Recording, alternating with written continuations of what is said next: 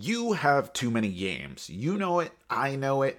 I mean, everyone knows it in this hobby. It's, it's a, a, a, fact of board game collecting that you just accrue so many board games because new ones are coming out all the time and they're awesome and you want to check them out, but you also have your old favorites. And so today we're going to be talking about why you might consider getting rid of games and how you might consider getting rid of games in order to get a handle on your collection. But first, before we start, we should acknowledge the elephant, or I guess the minotaur in the room, that I am a reviewer, and that means that I get free games sent to me in order to review. And that means that I'm speaking from a place of privilege in this video, in that I don't have to take into account the cost of games all the time, and also that I am probably experiencing more of this problem. It, the the review process exacerbates the problem in a way that you might not experience in your own accrual of games but I think that this is something that you and I can relate to. And even long before the Cardboard Herald, when I was just a humble player and collector of board games, I kind of had to confront this issue and think about how I wanted to manage my own collection. So, with that said, we're just going to kind of casually talk through this whole board game collecting thing and how we get a handle on our games so they don't explode out of control. So, First off, we got to talk about why you might get rid of games because presumably you get the games that you want to play. You get the games that you love and you want to experience. You want to invite friends over to play with them. You want to play solo. You want to hold on to them so your grandchildren can play one day. But the thing is, is there are so many good games out there that you're going to run into some practical concerns. First off, you're going to have a space issue.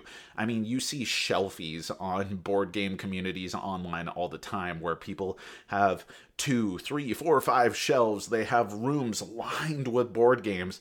And once you're at a certain point in this hobby, you start considering the more concise shelfies to be a bit more admirable. Someone who has a selected grouping of 50 games is suddenly a little more impressive than someone who has 300 games.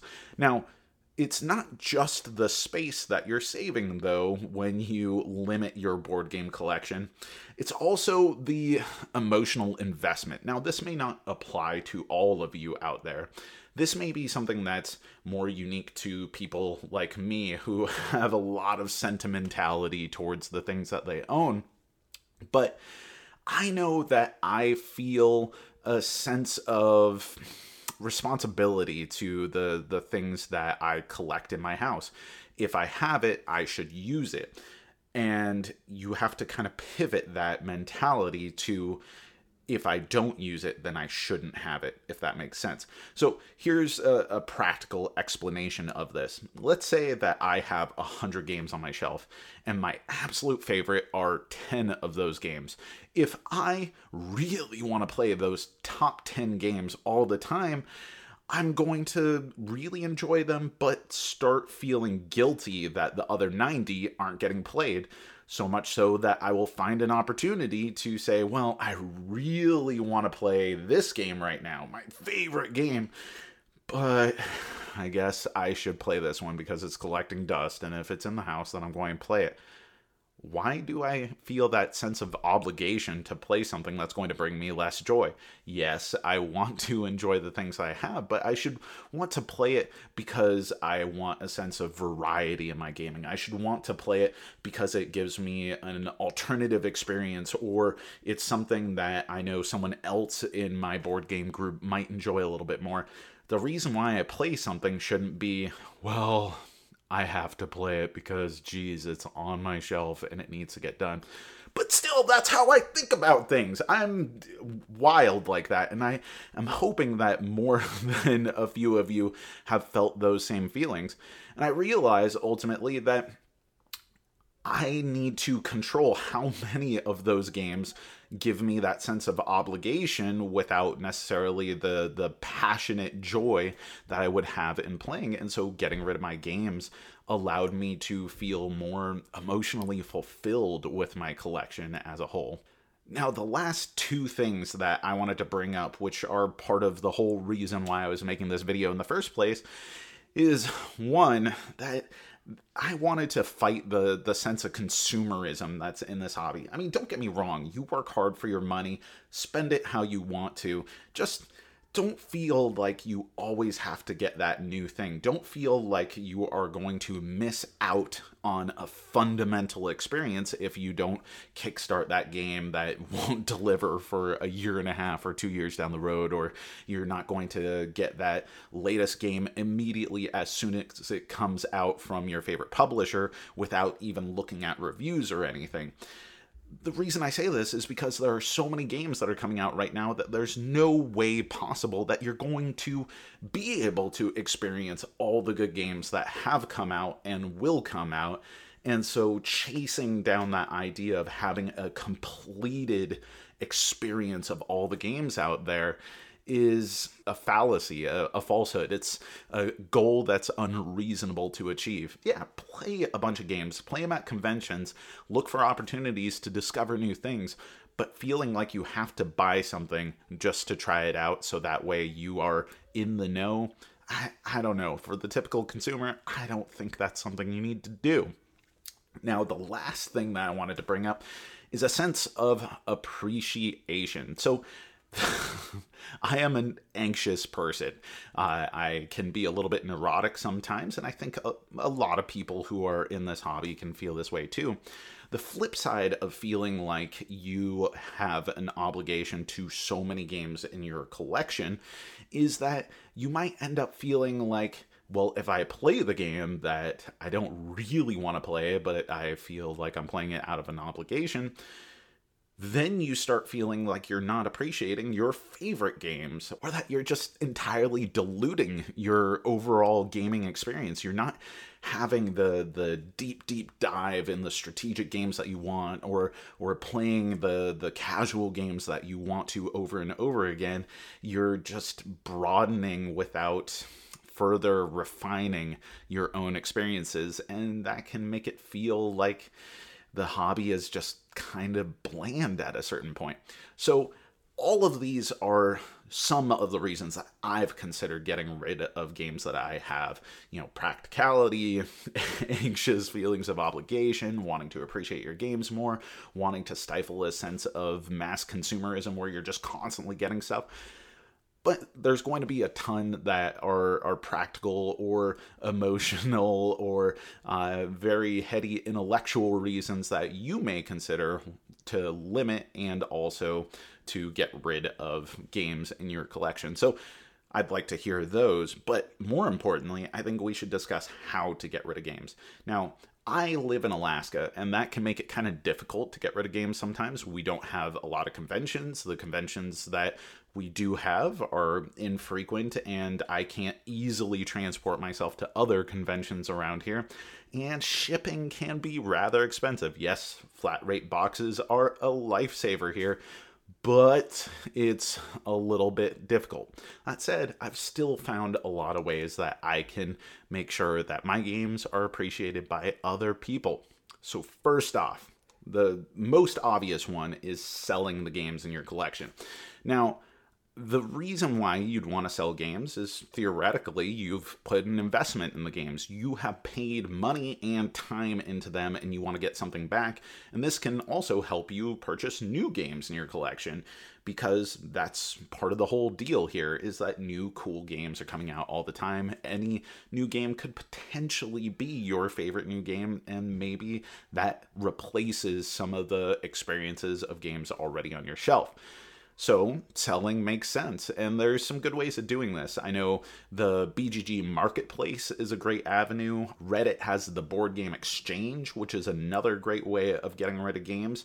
And also, there's a lot of meetups that can be done at conventions. I mean, don't go to conventions right now because of quarantine and everything. You safety and health first, but there are digital marketplaces and there's also physical marketplaces where you can meet up and sell board games uh, when that's appropriate and safe to do. Now, hand in hand with selling is actually my preference, which is trading games trading games is a great way of making sure that someone else out there who wants your game can enjoy it and you have an avenue to getting some other games.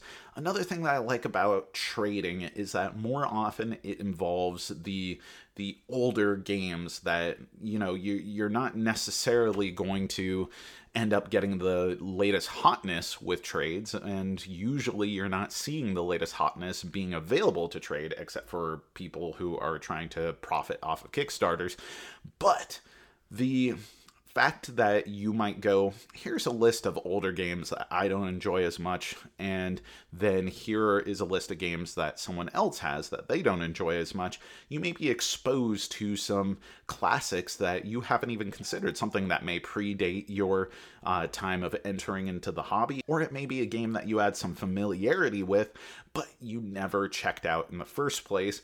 And this gives you an avenue for seeing those things. And again, BGG has uh, fantastic listings for trade within their forums, Board Game Exchange on Reddit, there's Facebook groups, there's local meetups, there's digital marketplaces that happen all kinds of ways that you can do this, but probably most famously is Board Game Geek's Math Trades, which is a way of essentially not having to negotiate with anyone else. You just say, I have X, Y, and Z games to trade, and these are the games that I might consider for trade. And everyone does this into essentially a spreadsheet, and then it spits out, okay, you send this to this person, you're going to get this from this person.